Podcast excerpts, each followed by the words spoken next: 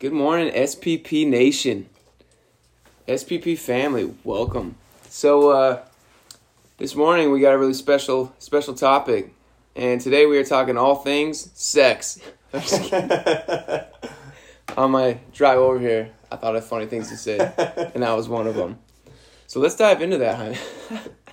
um, actually, today we are talking a pretty interesting World leading topic. expert in the topic today. yes.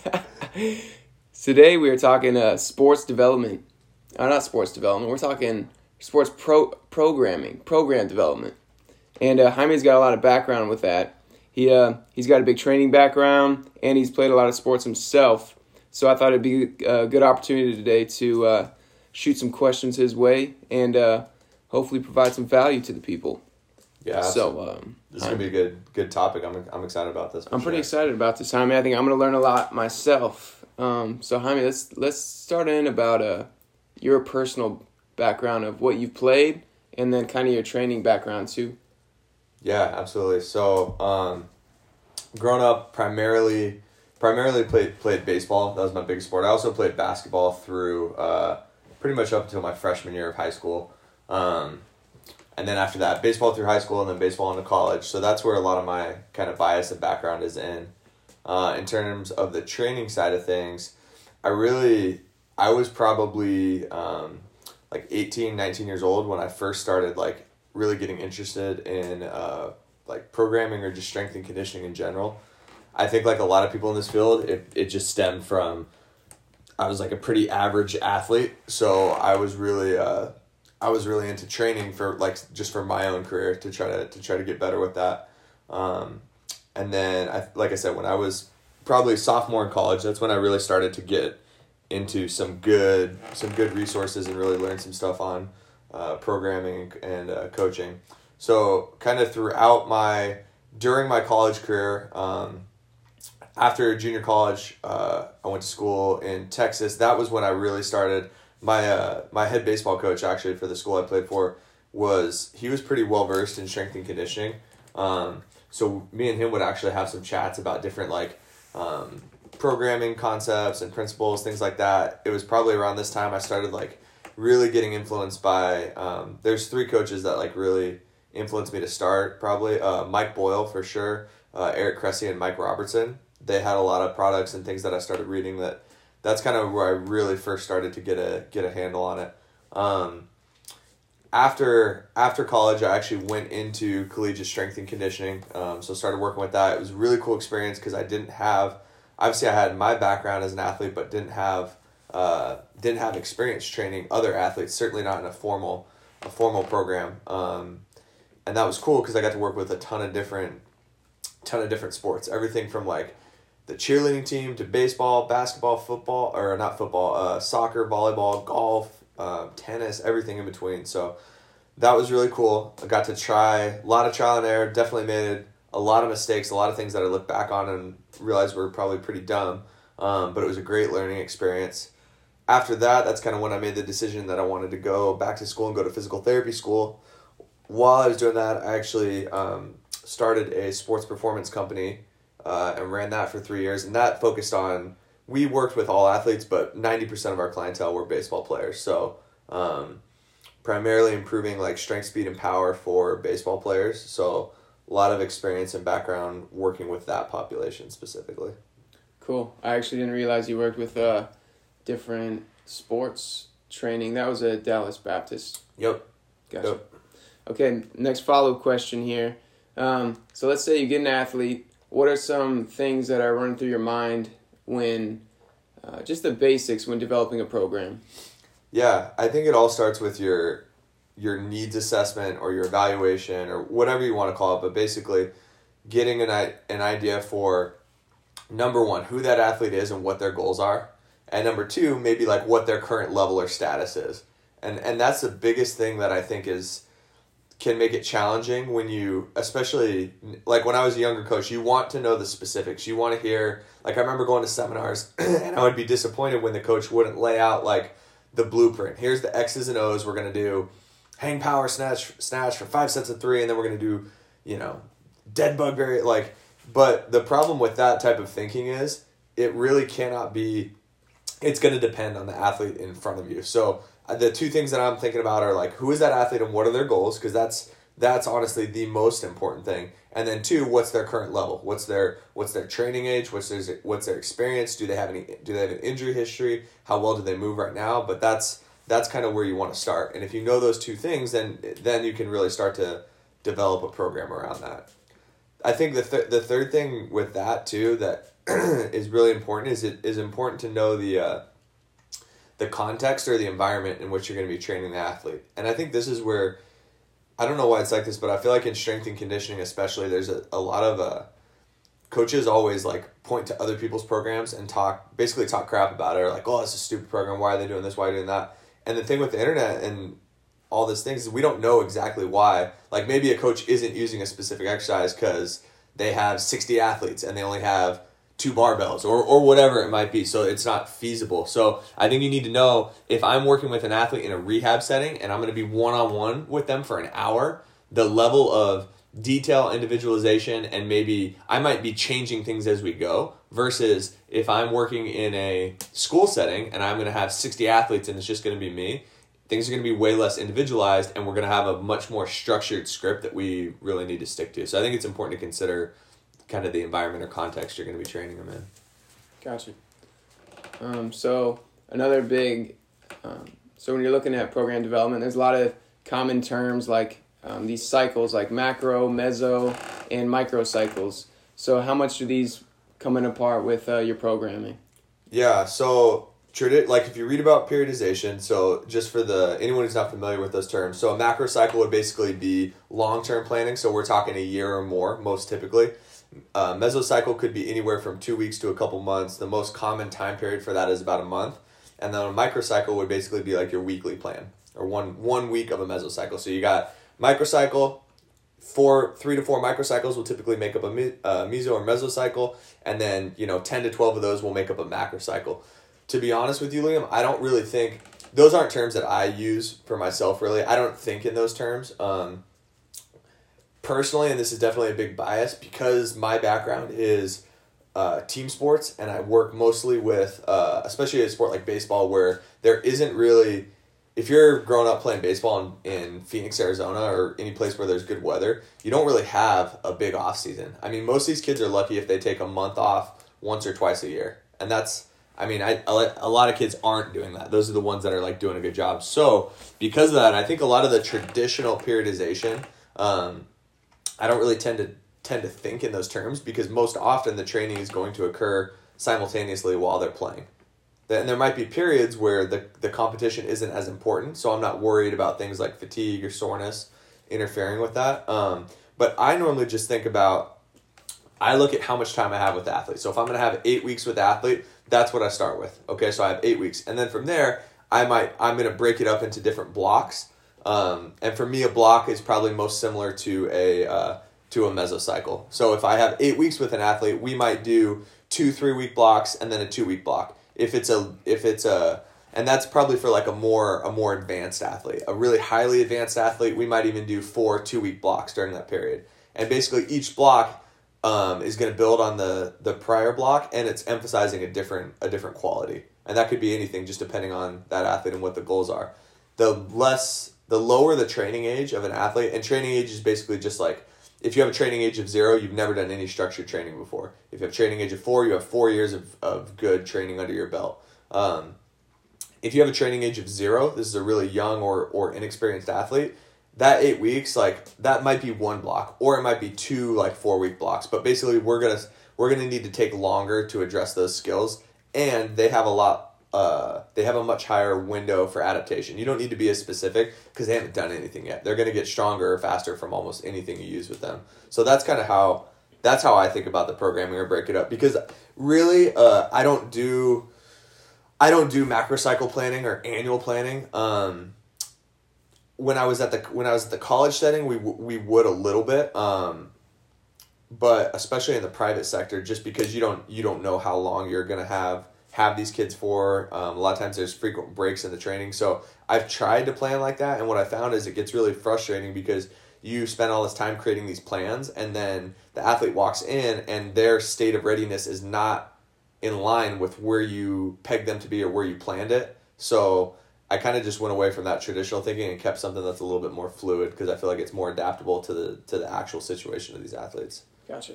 So follow for that. Follow up with that. Um, so let's say you get ten guys going to your uh, baseball strength conditioning facility. Ten guys, and five of them have a really low training age, and five of them, you know, a little higher. Then how how is um some what are some ways you would organize that structure there? Yeah. So whenever possible, um, separate them. So if you could have like five, the five guys with higher training age train at one time, and then the five guys with lower training age train at a second time, that would be like that'd be the preferred or ideal setup. If not, if they're all ten going to be there, um, we, the basically they would be on kind of different uh, different templates. So I would probably have the five older guys with a, a little bit more tra- advanced training age doing uh, basically one workout or program, and then the five younger guys would be doing uh, a different program or or uh, they'd have like a little bit different template. If and again, this is why it gets.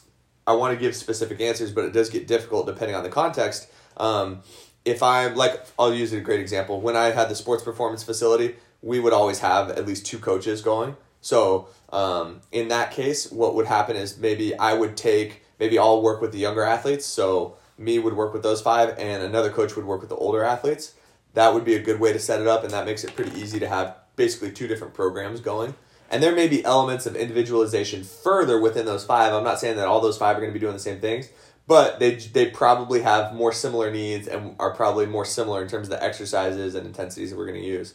Um, but if it's if you don't have that option and it's just one coach and you're going to have 10 athletes, which I've been there before, what I might do then is I might just we might all be on the same uh, template or program, but that's where your progressions and regressions come come in handy. So uh, Liam is a three year varsity player, training age of four. Maybe he's doing like maybe his squat pattern for the day is a dynamic effort safety bar squat with chains or like something really more advanced or complicated. Not that it needs to be, but let's just use it for this example. Versus, you know, Johnny just walked in, he's got a training age of zero. We might just be doing like a counterbalance squat with a plate. So, you know, on the in terms of on a grease board, A one is them squatting, but you can use your progressions and regressions to fit it to that athlete. And shout out to Johnny Rose right there. Johnny Rose. Johnny Rose. Okay, next question with that. So in peer, you said periodization. Um, I know there's a relationship between intensity and volume when thinking about periodization. Um, can you go into your thoughts about that? Yeah, so I think this is a topic. Uh, so when I first started in strength and conditioning, I was like super super into periodization. I wanted to learn like everything about periodization, and I think as I've as I've learned more about it, I've gotten further away from, I guess, emphasizing it. Um, when you think about that relationship, like, so all periodization means, I think it's a really like, I, I don't think it's very well understood. All that means is that you're changing the variables over time.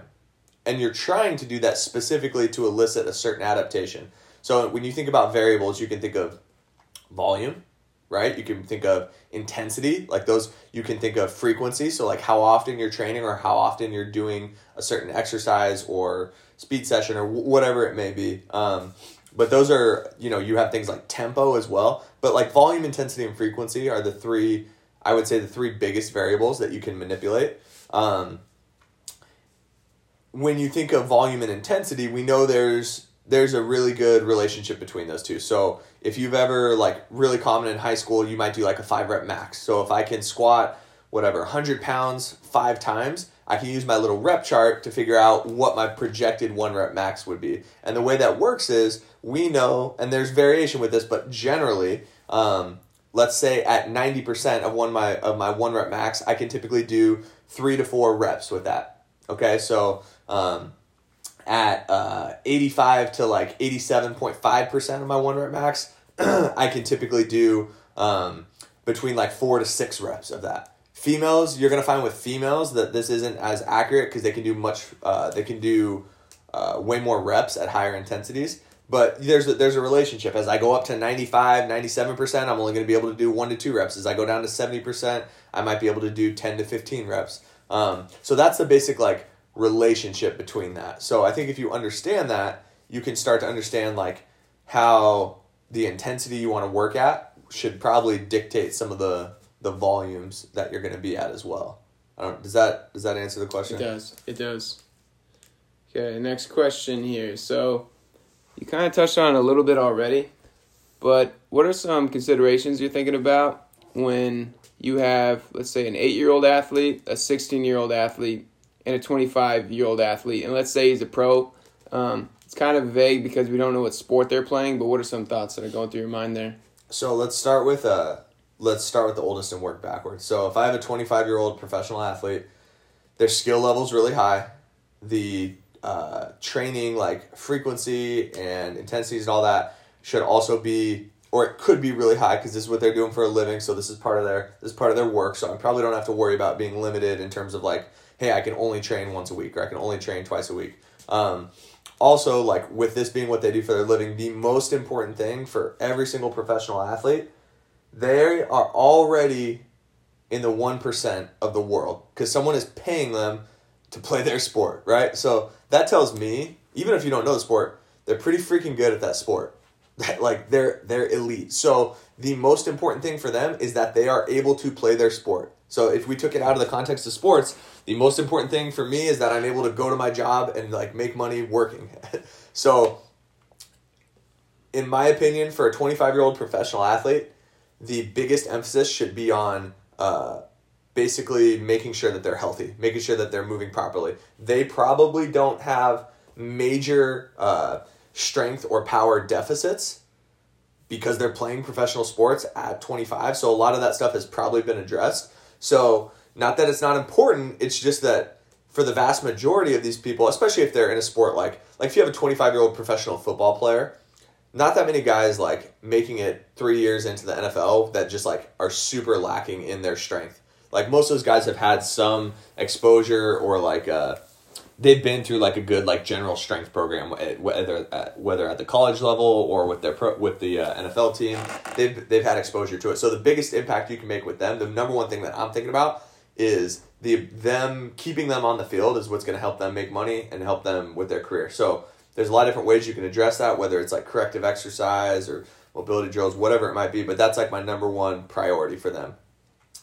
If they have uh, if they do have specific goals or needs let's say you have a professional athlete that needs to get faster or they need to improve improve their speed or something like that you can also start to one thing i might be thinking about is like this might be a more appropriate time to use more complex methods or a little bit uh, basically more varied approach because they probably again and you, this is where like i'm speaking in generality so it might not be true but let's if we stick with that nfl example like most of those guys again if you if you play college football you played at least three years a lot of them redshirt like most of those guys have been four years in a division one college strength and conditioning program they probably know how to squat they probably know how to deadlift they've probably gotten pretty strong at those like there's not a lot of guys coming out of uh, division one college programs that can't squat 1.5, 1.75, probably two times their body weight. So I might be looking at not uh, I might be looking at more specific exercises with them again dependent on their their training age and background.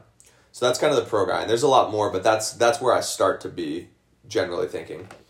With the high school kid, again, this is where I think at 16 this could be it could look a little bit different because it depends. Some kids at 16 might already have a training age of 2 or 3 just depending on when they got started in which case I might be um, able to progress a little bit more with them.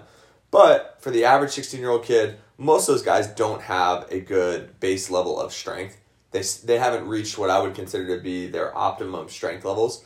Um, and I think this is where, like, I'm to go on a little bit of tangent, but I think it gets confusing for a lot of coaches because you see you see professional athletes doing things that maybe aren't very like they're doing a lot of like functional training or they're not lifting heavy anymore. They talk about like, well, I don't really need to do that.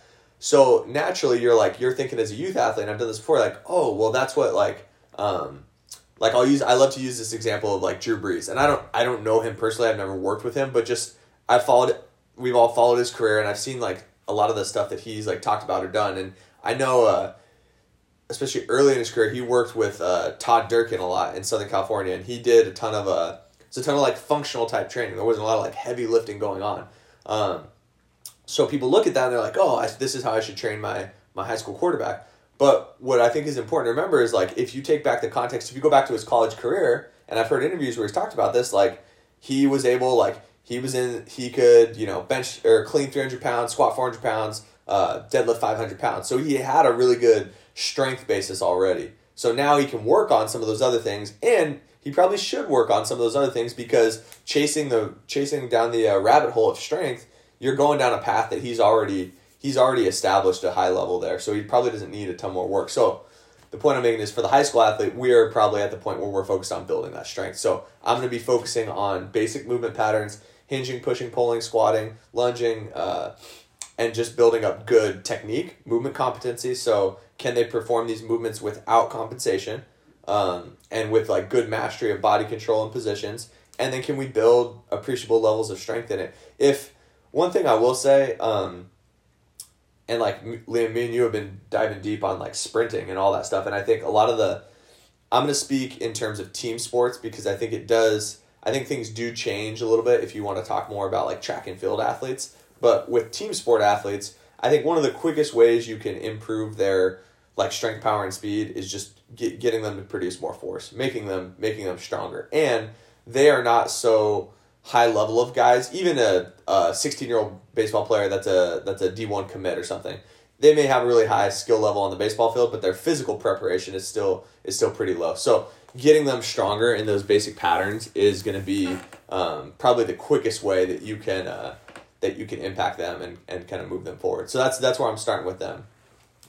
So pro athlete, I'm thinking about durability. How can I keep them healthy and allow them to display their already elite skills? High school athlete, I'm probably thinking about uh, reinforcing proper movement patterns and starting to build like really build some good strength levels here.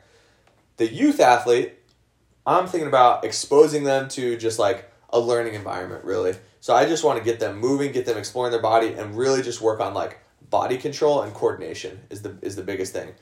With that eight year old, like you can do things like lifting weights for sure. Like there's no research to show that they can do like a goblet squat or a light kettlebell deadlift or lunges, like things like that for sure. Um, I think it's just I'm not doing that to improve their strength. I'm doing it to help them with their coordination and their movement, basically. Um, they're they're going to get a little bit stronger just because they become neurologically more efficient, but they haven't hit puberty yet, so obviously they're not going to be gaining muscle mass. Um, so I think the most important thing with them is to make sure that it's fun and that you're just exposing them to a really wide uh, variety of things. I think for me right now, especially in this country, the number one biggest deficit for all team sport athletes is the levels of general physical preparation are extremely, extremely low. And what I mean by that is you may have, again, I'll use this example. I worked with plenty of kids who are 16 years old, were verbal commits to Division One baseball programs. They could throw 90 miles an hour off the mound, blah, blah, blah, blah, blah. Really high, uh, really high skill levels in their sport. They can't do 10 good push ups. They can't run a mile without being like super gassed. Um, they can't do any of these things. They because we we're so uh, there's so much less physical like work and play going on in our society now that their base, their general physical preparation, or just like their I guess work capacity would be a good term, is really low. And if that's the base of your period and it's really small, you're going to be really really limited in how high you can build that pyramid. The wider the base, the higher you can build it. Or, and I think this is where you're seeing a lot of the injuries too you've got a really narrow base and people are building a super high pyramid on on top of a small base that thing's not stable like it's gonna you might be able to build it up there but the chances that it has good longevity and it and it stays like that are gonna be are gonna be really low. So i think going backwards on on uh, on those kids and just working on like building a, a really good tolerance to the amount of volume that they can handle like strength jumping running all of that stuff you just want to like we want to try to give them a really really wide base. Because if you don't take the time building a really really wide base when they're 19 20 23 you're gonna they're gonna be limited with how high they can build that peak of the pyramid. And at that point you don't really want to be you don't want to be 23 years old 22 years old working on building your base. That's a time where if you're an athlete like you should be really peaking. If you're like if we followed the baseball player's career like let's say you don't get drafted out of high school if you're 2021 like this is the point where if you're to have a professional career you should be getting drafted. So if you are trying to compete at the highest level and you're still you still are really really lacking in your in the base of your pyramid um, it just limits what you can do on the uh, like skill uh, like specific side of things, I guess. So, wow, that was a little bit of a rant there, but That was well done. there, That was we well are. done. Yeah, it gets confusing when you see like like these high level athletes. Like I know you showed me some videos of these top baseball players and the the training that they're just doing in the garage and whatnot. And then uh you know, these these younger high school kids are seeing what they're doing, trying to reenact that stuff and you know, it's just not that easy. That's the biggest thing that I wish I could like communicate to parents, and I, t- I totally get it, right? Because if I'm a baseball player and I see, I'm looking at Mike Trout, right, and whatever Mike Trout does, it's it's natural for us to think like that's what I should do. Or if I'm a if I'm a high school quarterback, I'm looking at, I don't know, Eli Manning. Eli Manning. Hopefully, hope, hey, a couple Super Bowls, we'll take it. I'm a Um, Giants fan, that's why I said that. but I'm looking at uh um Mahomes, right? I'm looking I'm looking at Patrick Mahomes maybe and I'm like trying to do what he did. But you got to remember, he's not he's not you need to look at Patrick Mahomes maybe when he was like 15 or 16. Not Patrick Mahomes when he's 24, 25 or however old, however old he is. Um maybe he's doing the same stuff, probably not and you might you might need to look at what he did previously. And the other thing too that I think is really dangerous with and this is for like parents and kids like you guys can't look at just the elite athletes and what they're doing because those guys are like i said elite so much of professional sports happens before you're ever born and it's your genetics and like that's a I think that's not popular to say, but that's the that's the that's the reality of the situation. Everything we do from a training standpoint, all these things can make an impact for sure, but it's not going to make as big an impact as the genetics. And the more athletic a sport is, the bigger the impact the genetics is going to have on it. So um, some of these guys, like I think you see this a lot in uh, baseball with some of the uh, Latin players that have like really really high sport specific skills because they played just they've been freaking playing baseball 10 hours a day since they were eight years old their physical like um, capacity or capabilities like by an american like weightlifting standard are terrible or non-existent but it doesn't it doesn't matter like they one their sport skill is so high and two like they have elite genetics. So professional sports is a is a is a filter, right? You are only seeing you're not seeing all the guys that got injured or hurt or flamed out because they're not playing on TV. They got if it's football, they flamed out in college or before that. If it's baseball, they flamed they flamed out in the minor leagues. You're only seeing the the elite of the elite that were able to make it through. So looking just at those guys to guide your training is not always the best practices. You want to find, in my opinion, look at a coach or a program that's been able to produce a, t- a really high level of those guys. Because elite, I mean, genetic freaks are everywhere, and those guys are going to come.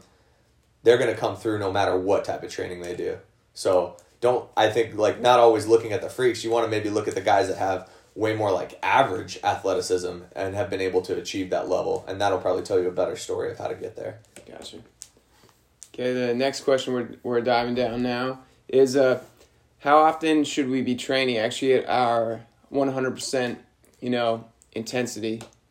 So I think for me on this one, no more than maybe once every six months or so, especially when it comes to the weight room. Because when you, like, I, I forget who says this, but one of the, a really good explanation for this is like, when you're working above 90% in the weight room, you're not really training, you're testing. So you're not building strength or building muscle mass or building whatever trait you're trying to build. You're really just like, you're really just testing it or finding out where you're at. So think about like let's use an analogy of math class. If you're trying to learn how to do long division, you're going to need to do some problem sets, some worksheets. Like you need repetitions to build this, and you probably don't need to do just like the absolute hardest. If you're just learning how to do long division, you trying to divide seven thousand nine hundred eighty-two point six by three hundred thirteen point seven nine.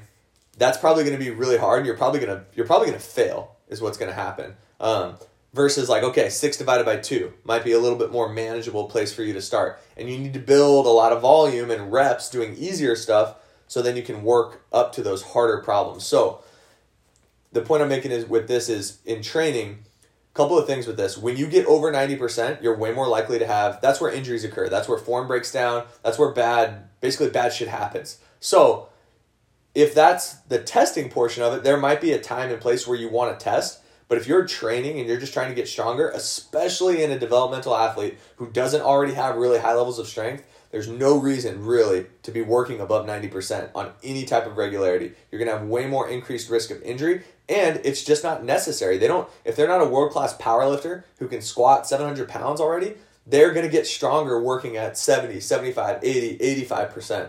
So my personal preference is I try to never take sets to failure, especially with athletes. Um, and I try to always stay below 90%. And maybe once every few months, once every six months, we'll build in some like test sets where we're going to work up to a theoretical max. Um, but that isn't sh- that shouldn't be something that's happening regularly.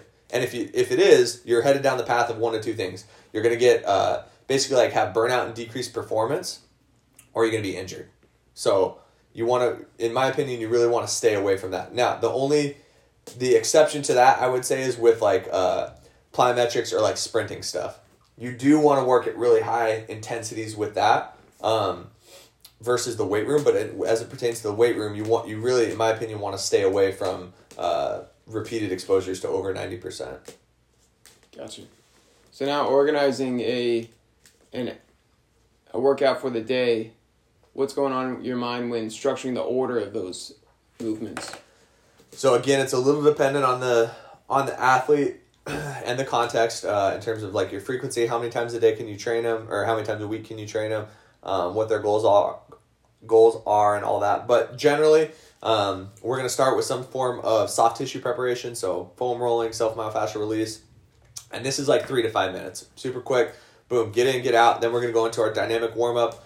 In that warm up, we're gonna be working on things like. Uh, maybe some core stability, scapular stability, uh, and then like mobility, like ankle, hips, and shoulders, all the areas that generally need it. Um, from there, I like to get into if we're doing speed work that day, we're going to go into our, our speed work, whatever the emphasis might be. If it's acceleration, top speed, change of direction, we're going to get into that. Um, it's the highest neural load, or the basically the most nervous system intensive activity first. And if you're doing something where there's a uh, like skill acquisition or you're trying to learn something, we know you learn better when you're fresh, so we want to do that a little bit earlier in the workout.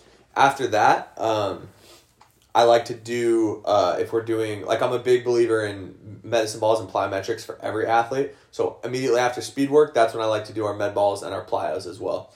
Um, it's moving down the continuum, but still really pretty nervous system intensive and we're working on with both of those we're working on rate of force development or how quickly they can move so i don't want athletes to do it necessarily at the end when they're in a really fatigued state because i want them to be able to work at a really high uh, i want them to be able to work fast so i don't want them tired then we're going to move into our strength work and if we're doing a power based movement so an olympic type movement clean snatch or any of those variations or like a loaded jump basically anything that's explosive we're going to do that first again for the same principle I just said with the sprinting and the med balls and plyos, the faster and more like coordinative the movement is, the earlier I want to do it in the workout. Generally, there are exceptions to this, but I'm just speaking generally um, because they're going to be able to get what you want out of it. If the goal, if I'm doing a hang power snatch to work on force development, it doesn't help me to do it at the end of the workout for four sets of 10 where it's really slow because it's like, and this is where you, as a coach, you got to know why you're doing the movement and that'll help guide you. But we're going to do that first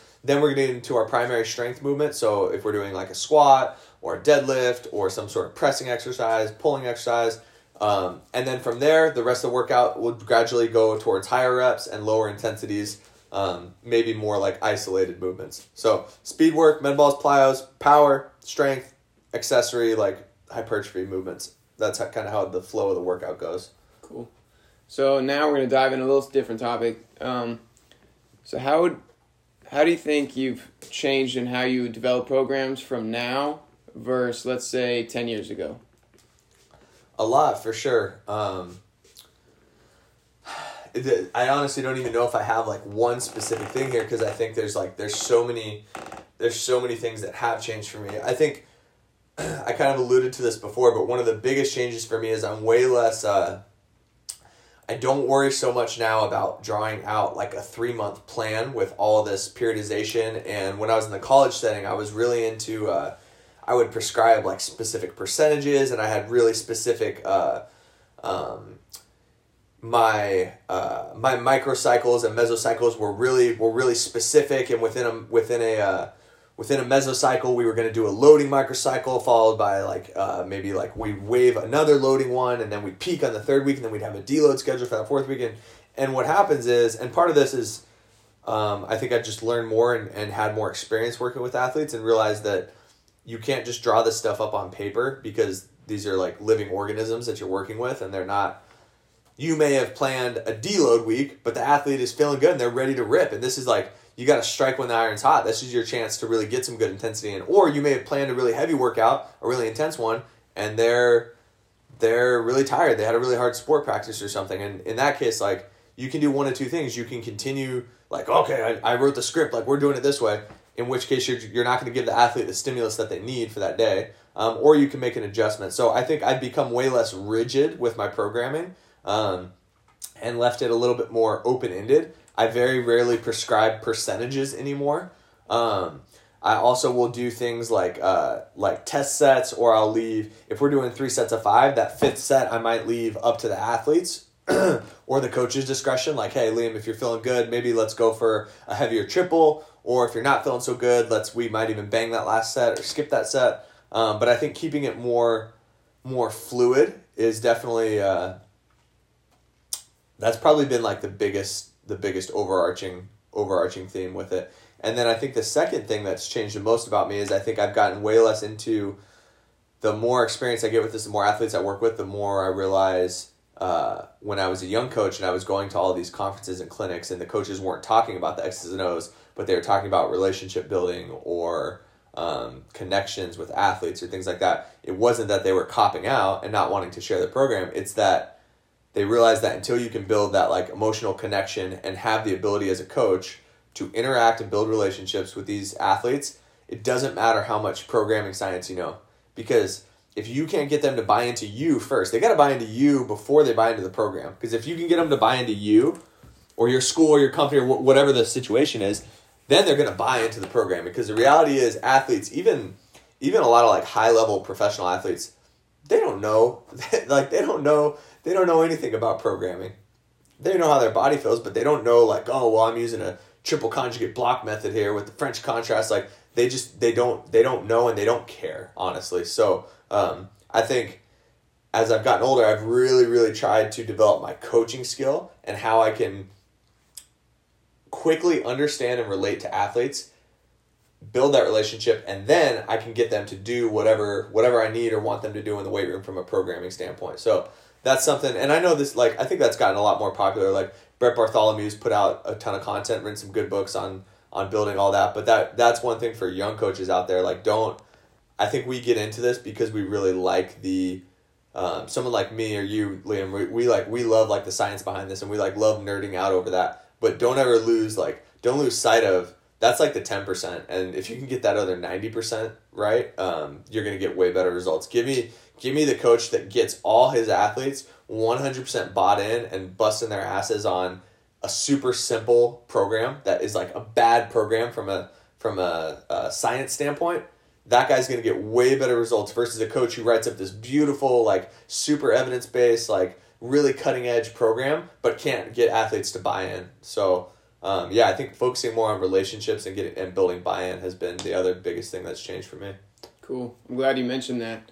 Um, so now, this might be the the answer might already been said today, but what are um, what are the biggest like one to two things that you're seeing the biggest problems that strength coaches are doing out there right now? I think uh, there's there's a lot of stuff with this for sure, but um, I think trying to fit athletes into like trying to put a square peg into a round hole. And what I mean by that is like for me at least the the weight room is very the weight room is general. We're there to build general qualities. If I want to improve their sport and I want to be sport specific, that happens on the practice field or the practice court or whatever. Like nothing's going to be more like I always think about this in the terms of in the context of baseball, but people talk about, oh, well, is this exercise more specific to throwing a baseball? What do you do in a weight room that's specific? That's anywhere close to throwing a five ounce baseball at ninety miles an hour. Like I, I haven't seen the the most specific thing for that would be throwing a baseball or maybe throwing a, a, a little bit heavier ball, a six ounce, seven ounce ball, or a lighter ball, which is which is a great training method. That's not to say that the weight room isn't important. It's just I don't think you need to think about it from a specific thing. It's more general. Um, so if you have that understanding and you believe that it's specific versus general, That means it doesn't matter what exercises you use. And and and this is where I think the biggest mistake is a lot of coaches uh, come from either a powerlifting or Olympic lifting background. So um, this was a mistake I made when I was a younger coach too. Like, so I, I used to compete in powerlifting, and, and with that, so you bench press, you squat, and you deadlift, and there's a certain technique and a certain form that you do for all of those. Uh, so let's take squatting. If you work with, uh, like right now, I'm working with a couple volleyball players in the clinic. If you work with high school volleyball players, generally they're going to have longer femurs and shorter torsos. They're not going to do well with a deep barbell back squat. Their chest is going to cave forward. They're probably going to get low back soreness, and it's not a matter of me continuing to coach them or do this stuff like why am I doing why am I trying to make this athlete do an exercise that their body is not if you have long femurs and a short torso, you're not going to squat with an upright chest. Like or if you do, you're a massive exception and the amount of time and resources and things it took for you to get there could have probably been better served on something else versus a lot of those athletes they could probably handle a elevated trap bar deadlift with a little bit higher hip position, a little bit more lean uh, torso forward, and they could probably do great with that. So there's no reason that they need to do deep back squatting. I can use other I can use other positions or means very easily to improve their force or strength. So I think in terms of what I see from other coaches out there, I think you got a lot of coaches um, picking movements that aren't appropriate for those athletes when I just I really don't think it's necessary. I think you could easily use a different a different uh, a different exercise to accomplish the same goal, and you're gonna have way less way less injuries with it too. Uh, and I think that's one thing too. You had asked me previously, like, well, I think one of the other big things that I that has changed for me um, in the past ten years, I do way more unilateral than bilateral stuff now. Um, not that I don't do bilateral, but before 10 years ago it would have been you know we're to do a bilateral squat we're to do a bilateral deadlift versus now i'm much more prone to do like a lunge or split squat as my heavy lower body stuff uh, just because it's it works better for most it's much much more easily customizable to athletes body types um, and it's just people it doesn't beat up people's low backs like if you're an athlete and you need to jump run sprint do all that stuff and your low back is constantly sore what good what good does that do you? So I think anytime, and this is a big like Mike Boyle's been talking about this for twenty years, but um, if you can reduce stress through the lumbar spine, but still hammer the legs, that's like that's exactly what you want. Like that's that's the that's the ultimate key. So um, yeah, I think like just forcing athletes into certain exercises that might not be good fits is is is probably the first biggest thing that I see with coaches out there. Um, the second thing with that that I think is really prevalent is especially with this age that we live in, like with the access on the internet and social media, using advanced training means with athletes with a low training age. If you're 15 years old and your training age is one or two years, you don't need to be doing the French contrast method to improve your strength or your sprint ability. Like, it's just, it's not necessary. It's like, that would be the equivalent of taking a third grader and trying to teach them, like, um, how to solve integrals in calculus why? Like, there's no, like, one, it's not going to work. They're going to struggle with it. They're going to get it wrong, or they're not going to get the basic understanding that they need to to, to solve other things. Um, so I, I think, like, just as coaches, we get bored way more than the athletes do. You got to make sure, keep things simple. You always want to use the least complex method possible to drive those results. And then you have those for later on for, uh, um, for more advanced athletes. But that's a mistake. That's a mistake that I made. I can remember like um, with our basketball team when I was at the university being all about like I had just read triphasic training and we were going to do French contrast method and I had this like really complicated periodization scheme with it. And I look back at it and I'm like, one, I've got I was probably jamming a square peg in a round hole a lot with these athletes in terms of my exercise selection. Two, I'm trying to do like band assisted plyometrics and overspeed stuff with this guy who like maybe can't squat like one times his body weight like maybe I just work on that a little bit more and probably get probably get more benefit out of it than trying to do these these really like advanced or complicated means. So I think when you as a coach you just got to develop your I don't know, not your BS meter, but these things are cool and they're really fun to read about and learn about, but the actual percentage of athletes that really need those um, if you're like me and maybe you work a lot with high school athletes, it's incredibly low. It's incredibly low the the number of high school athletes that actually need that stuff. I think that was huge for the strength coaches out there, but also physical therapists who don't have as much experience. You know, they definitely have experience um, physical physical training, but uh, I know that there's probably a lot of therapists that you know fall in love with certain moving patterns or certain lifts, like a squat, and they force it so much with their patients, but they're not really considering you know what their body is uh, or what you know how the athlete's taking that um, the movement. So just kind of adapting and choosing a movement that works best for the body and gets the job done that you're trying to accomplish. Hundred percent, and I also think too, like those movements are arbitrary. So, like great example right now, I'm training a. Uh, I've been working with a high school volleyball player who, um, like if she if she squats to parallel, like accepted squat form with a bar on her back, the form doesn't look good. Her background's like it's her chest is way forward, like it doesn't look good to me, it doesn't feel good to her. So why am I why does she need to squat to parallel? Is is kind of my question. If you watch jumping, like when she jumps, she's not going to jump out of a full squat. She's going to jump out of a quarter squat position. She's definitely not going to have a bar on her back when she does it. Her feet aren't going to be, you know, perfectly symmetrical, slightly out toed, like braced through the core. So it's not her sport, she can she already plays her sport. She's a Division One commit for her sport, and she can't do that. So I'm thinking like, well, shit, how important can it possibly be if this girl's already like borderline elite at what she does and she can't do it?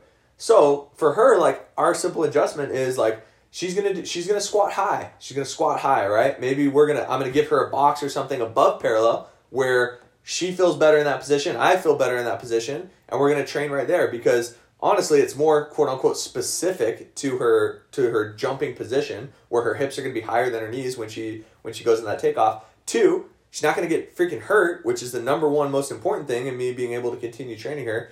And also you can still just because she can't do something under load doesn't mean that you can't do it just in a different place in your training program. So like this is a good like one little thing that I love to do is I might train if an athlete can't deep squat in a good position and you feel like it's going to be uh, an injury risk or just something that isn't going to go it's going to be square peg round hole type situation one thing that I'll do is I might do a reverse lunge or a split squat and we can load that with the barbell depending on the athlete uh, and go heavy on that that's going to work a lot better for there's hardly anyone that I can't get split squatting or lunging in a position that works for them and feels feels okay and then at the end of the workout, maybe we're going to do a goblet squat for higher reps. And that might be a position where now they don't have 150 pounds, 200 pounds across their back. Um, there's way less load through the spine. Now we can work on their depth. And maybe that's your chance to work on hip or ankle mobility, do some volume with that. But I think that's like, you know, if, if they're having a problem, if they're having a hard time uh, deadlifting from the ground, have them maybe do some unilateral stuff, some bridging to ha- to to strengthen your posterior chain. That's your first movement. And then later in the workout, do some elevated kettlebell deadlifts for higher reps. That's your chance to grease the groove. But don't use like, I just think using a barbell to try to teach movement doesn't make a lot of sense to me personally. Like, I never understood this is a ramp, but like, I remember being in the college setting and, and going to all these seminars, and all these coaches were like, oh, yeah, if the kid can't he can't do a bodyweight squat. So what do we got to do? We got to get him stronger. And it's like you think about it, at least for me, I think about it, I'm like, okay, so this kid can't squat properly with just his body weight. So now I think that putting 100 pounds on his back is going to make that look better. Like, why would that be the case? If I, Liam, if you have a hard time driving at 20 miles an hour, do I think you driving at 60 miles an hour is going to be better? Like, probably not. Uh, you know, and, and again, I'm not, I'm not saying that this is just my thoughts on it. I'm not saying that you're wrong if you think that. I'm just logically, I don't think there's a ton of uh, I don't think that really makes too much sense that that that loading things, making them heavier or harder, is going to make it look better. So don't be afraid to do do something else to build strength. If they can't deadlift, do a hip thrust. If they can't squat, do a reverse lunge. And then later in the workout, or as part of your warm up, or wherever you want to structure it, that's the time to work on their movement. Do some goblet squats to a box, maybe with some tempos to help get them comfortable or expose them to that deep squat position. Do some elevated kettlebell deadlifts to teach them proper hip hinging with a neutral spine. Like you can do, uh, you can still address that movement without beating them up using the big barbell lifts. So that was a little rant. Dude, I think that's huge because there's, I'm sure there's so many opportunities where uh, therapists just focusing on the therapy world, where a therapist gets an athlete who's at the end stage ACL, um, and they do need to get challenged. And it's good to know that hey, maybe in the beginning, rather than loading up heavy doubles or bilateral, let's do a heavier single leg, and then let's move into maybe a you know the bilateral double leg, just so we can still get the legs working and take some stress off the back too. For sure, for sure. And th- and this last last like rant here too that I want to throw in. Stop tying resistance bands to people's like limbs and having them try to recreate their sport. And this is for like the rehab professionals out there. Like it's not specific. Like you're not making the exercise more specific to them. If that helps you get better buy-in or engagement from the athlete, go for it. Do it. I'm all in on that because that goes back to what we talked about the 90%. But if you're tying if you're having an athlete stand on one leg on a Bosu ball and tying a band to their wrist and having them practice the throwing motion, you're not being sport specific. You're being an idiot. Like that, that like that's what that's what's going on. So if you're doing that because you think that there's greater transfer or carryover or specificity to it, you don't understand the the principles of strength training or the purpose behind what you're trying to do. If you want them to get specific with throwing, have them go throw. And if you read motor learning, there's probably a really good chance that you're going to screw up how their actual sport specific patterns that they're that they're trying to do. So remember, the rehab and the strength stuff especially is general by nature. You're never playing any team sports with hundreds of pounds on your back. So don't worry about trying to make it look like the sport. That's okay. That's not why we're doing it. That's not what it's about. That stuff will come later. Um, and again, remember, like, if you're working with high school level athletes, like, how much specificity do they even need? If they don't have good strength levels, what's the point of doing specific exercises? Like you need to achieve that stuff first. So that just goes back to like what we talked about before with don't get confused with some of these advanced training means or sexual social or not sexual back yeah. tie it back with sexy social media stuff to uh that might be appropriate for an advanced athlete don't don't get that confused and do that with an athlete who um you know can't do a good goblet squat like that's that's where you make your money. Uh, focus on that stuff first. We uh we gonna talk about my program a little bit. What what, we, what we're doing? Yeah, for sure. So one of the things you guys have, if you've been following around, following along with us, you know we've kind of been doing a deep dive on speed development. Um, so we've actually got Liam on a uh, on a nice little like strength and speed program right now. We're kind of doing a little a little case study. So we did some we did that all the uh, force velocity profiling with him. Um, kind of watched him run and just both me and him kind of came together and did some breakdown, some analysis of what uh you know what we thought was holding back, like what what we wanted to do and how we were going to go about it. So um, I thought it'd be cool to just kind of lay out a little bit of structure for for the listeners out there on, on what we're doing with Liam. Um, and basically, what we're doing is he's got two primary strength days, two primary uh, running days, and then he kind of has like a recovery day. So he's training five days a week with this stuff. Um, and his like his goal is to run a faster forty. Um, so we determined, and I kind of I got some notes here, but like with Liam, we determined we wanted to bring his strength levels up. We felt like his max strength levels weren't quite uh, where we wanted them to be. We felt like he was going to get some. He wasn't at the point where uh, he was going to get diminishing returns from his strength. So we're focusing on using uh, just basic heavy bilateral movements, squatting and deadlifting, driving those up. We also noticed, and he also felt a lot of uh, a lot of weakness basically through his ankles. We used that uh, reactive strength index as well to kind of assess that reactive strength, and that was something where Liam did pretty well on the vertical jump and his power output. But when we really put a constraint on the time portion, and he had to be stiff with the ankles, uh, he scored much lower, and we saw it visually too. We looked at the film, and the ankles were kind of mushing. Liam reported that he felt felt kind of like some weakness or not as springy through there. So we're working a lot on that, uh, basically that ankle stiffness. Um, working on some top speed mechanics. I think like Liam is pretty good accelerator. Hasn't done as much, uh, just like practice running at top speed. So he's got a lot of the common uh, like uh, low, low front side mechanics, excessive backside mechanics. That's really common with team sport athletes. So we're getting him doing some more maybe like uh, track based drills to work on mechanics there. Uh, and then the the so th- these are just kind of like some thought processes for us as we're laying out this program, and then we're also really doing some. Uh, we're using some of those means that we talked about. So he's got he's doing some resisted running in there with the heavy sled pulls. Uh, we're also doing some hill sprints as well to address some of this, and we're using kind of a short to long approach. So right now, Liam's in a phase where emphasis in the weight room is on uh, maximal force development. So he's lifting heavy for low reps. And in terms of his speed work, we're doing short to long. So he's focusing on uh, acceleration, a lot of 10s, a lot of 20s. Um, yeah, and we're, we're kind of going from there. Uh, anything you want to add on, on that part so far, Liam? Yeah. Um, see what I want to talk about here. I, I just it's going well. We're two weeks in right now. Um, it's the first time I've actually stuck to a, an actual program, so it's it's cool actually diving into it. Um, some things that are coming to mind are, you know, how important it is to develop the program where your body is, uh, you know, feeling fresh each day. You know, you're not fully fresh, but you don't want to make it so, you know, one day I'm doing this heavy movement and the next day I'm trying to run and I can't really run, Yeah. or the opposite. So, same with like the ankles too, just little things. Like I get, you got to be strategic where where, you know, if I did this heavy ankle, you know, resistance training, then I'm not going to be fresh when I'm sprinting. So For sure. just uh, the rest seems the stress management is uh, is how important that is is uh, it's huge. I feel like, and tell me if you disagree, but um, were you kind of surprised or like the total volume of running? It's not very much, right? Especially when you're working out with the speed stuff. I feel like that's something that gets lost a lot. Like I think a lot of people do conditioning work and call it speed training. I don't know what your what are your thoughts on that? Yeah, I uh oh 100%.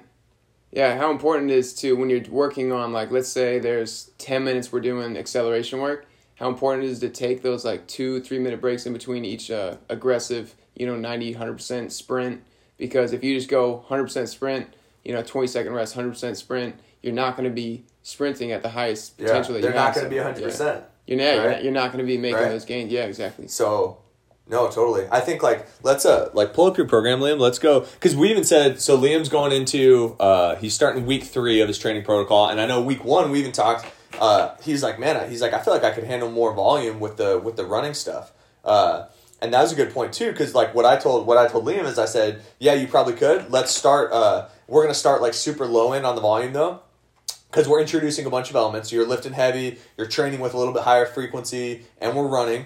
He got through that first week, did pretty good, like no no issues, anything like that. Now we're gradually going to ramp that volume up. So I think that's a that's a good like coaching point too. You guys can always start with less, especially like if you're not constrained by a certain time period. Slow cook the athlete. Don't like just because more isn't always better, right? So if he can run, if Liam can run two 10 yard sprints and two 20 yard sprints, and he feels great, doesn't mean that him running five 10 yard sprints and five 20 yard sprints would be better. And if you if you understand like understand like training stimulus, you don't want to use the more volume you use, the more he's going to adapt to that, and then we're going to have to use even more volume or even more intensity. So it really is beneficial to use the least, the minimal effective dose, and then bring it up. So like, um, so today we're gonna be going going to the park. Liam's got some got some hill sprints, some stuff. I'll give you an example. So last week on this day, he all we did is we did some half kneeling sprints for ten yard acceleration. We did one right, one left.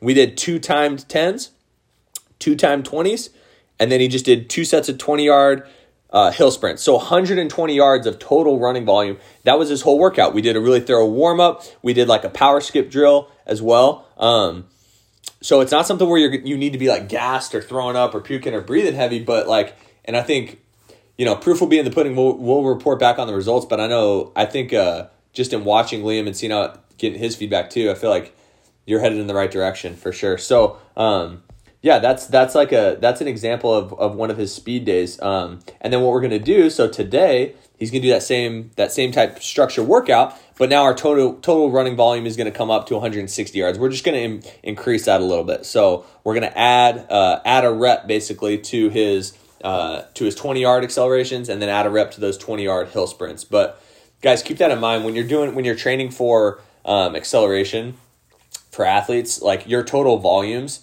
probably shouldn't be over like 200 300 yards in a session i mean if you're if you're running more than that you're just you're doing conditioning which is fine it might be it might be warranted but just be aware if you're if you're training for the specific goal of running faster uh, less is more, definitely. Um, and that's something that I, I think I've learned a lot too. Uh, I'm trying to make things more simple. Like just because I think as coaches or therapists, there's this tendency to do more, more, more, more, more. We want to throw more out there, but when you really see like one thing that's been eye opening for me is like when you read or see like expert level coaches, people that have decades of experience doing this stuff, the simplicity is what always stands out. And I think it's because they have the confidence and understanding to know what is driving those adaptations, and they don't need to have all this this bullshit in there, basically all this fluff, right? So that's one thing with Liam's program. I'm really challenging myself with programming to not do everything I can do, but only do those things that I think we need to do. And I think if you can differentiate those, that's actually like really freaking important. Uh, making it as simple as possible versus doing as much as possible. So yeah, that's a little. That's like a little overview. Um, we've been getting some testing and some numbers for Liam. I think our our like my overview for him is he's gonna we're we're gonna go. I really think like eight weeks should be an appropriate amount of time for us to make a drop in his in his forty yard dash. He's already down two tenths of a second from when he when we first tested because he's just been he's been working on this stuff on his own, kind of in a, not as a structured a program. So we got a couple more weeks here on this first phase. We'll retest again. Then we're going to do another four week block, and we'll test that again. We'll do all the force velocity profiling as well. But um, I'm fired up, man. This is gonna Dude, be this is gonna up. be a cool a cool case study to see for sure. What has been like? Do you want to talk about because you had mentioned how you felt like it was kind of cool that you're on like a specific program and you're like tracking your weights and you know like how many sets to do that you felt like it was maybe like pushing you more like oh, what's, yeah. what's been your feedback on that? Yeah because before this when i would work out i would i wouldn't have much i would have structure in regards to like okay i know this this is how many times i'd work out a, a week and i want to hit you know these body parts you know a couple times a week as well. I wouldn't really have sets of reps determined um, and it really wouldn't hold me accountable. So when i'd go to the gym I would like I'd go to the back squat, I'd knock out a few, you know, I did like three, four sets, something like that. But I think I was missing out on the reps and the effort.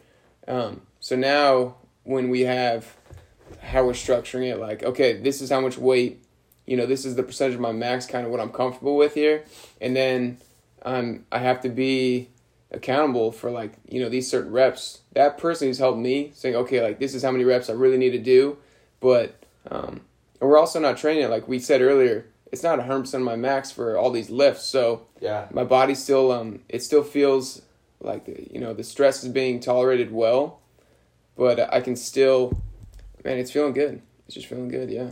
What you measure matters, right? And what you track improves. That's like one of the biggest things that I uh, that I learned from my college coach is like, guys, if you uh if you're an athlete or if you're a therapist or coach, whatever, like the more you just track things and record them, even if you do the exact same thing, but you track and record times, weights, numbers, all that stuff, like one, most athletes are really like we're competitive by nature, right? So if all of a sudden we're doing vertical jump and we're tracking each week, you're naturally that's part of building that buy-in. Like you're gonna get way better effort out of them, um, and it also holds like you and the athlete accountable. So like I just got Liam doing kind of what I like to do. Open up that note section on your on your iPhone and track everything on there. Because you think like and i fall in this trap too. You think you remember like what you did for things. Like oh yeah i did the 50s for this many reps. But like when it comes to one week or two weeks certainly not months later you really don't remember. And if if you believe in progressive overload right so you gradually need to do a little bit more over time to get bigger stronger faster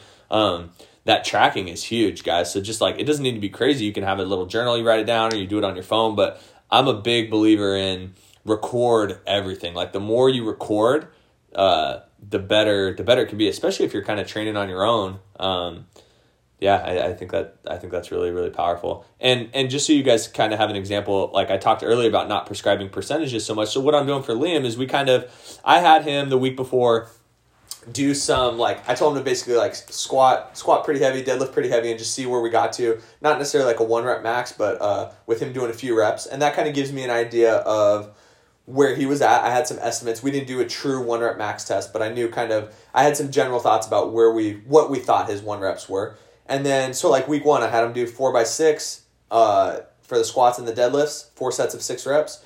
And I just told him to pick a pick a weight that was going to be challenging, but he would have leave you know one or two reps left in the tank. Then for week two, he was doing five sets of four reps, and I just told him to try to increase his weight by ten to fifteen pounds. Could you prescribe specific percentages for that? Absolutely. But I'm kind of going about it the same. We're getting the same result the way that with a more general prescription. But I also know Liam too. Like he's a physical therapist. Like has a good strength training background. His technique is pretty proficient with it. Um, he's a good judge of his own fatigue and isn't going to push himself. So I'm giving him I'm giving him a little bit more open ended stuff to where like I think there was one where he came back and he's like, yeah, I, I uh, he's like I only went up ten pounds on this one. The other one I went up twenty pounds because that's where he felt. So that's where like sometimes it's really nice to not prescribe versus me being like, all right, Liam, seventy three percent, you're lifting whatever three hundred and twelve pounds to give him a range, and then you can the athlete can self select. It builds buy in, it builds motivation with that, it builds autonomy, and it also allows it to kind of auto regulate or adjust. You know, if you have a range to work in if you're feeling a little beat up that day, you work in the low range. If you're feeling really good, you can work in the higher range. So that's a good uh, that's a good way to prescribe things. And kind of what so just peek behind the scenes, what we're gonna do over the next two weeks, we're gonna continue increasing the um,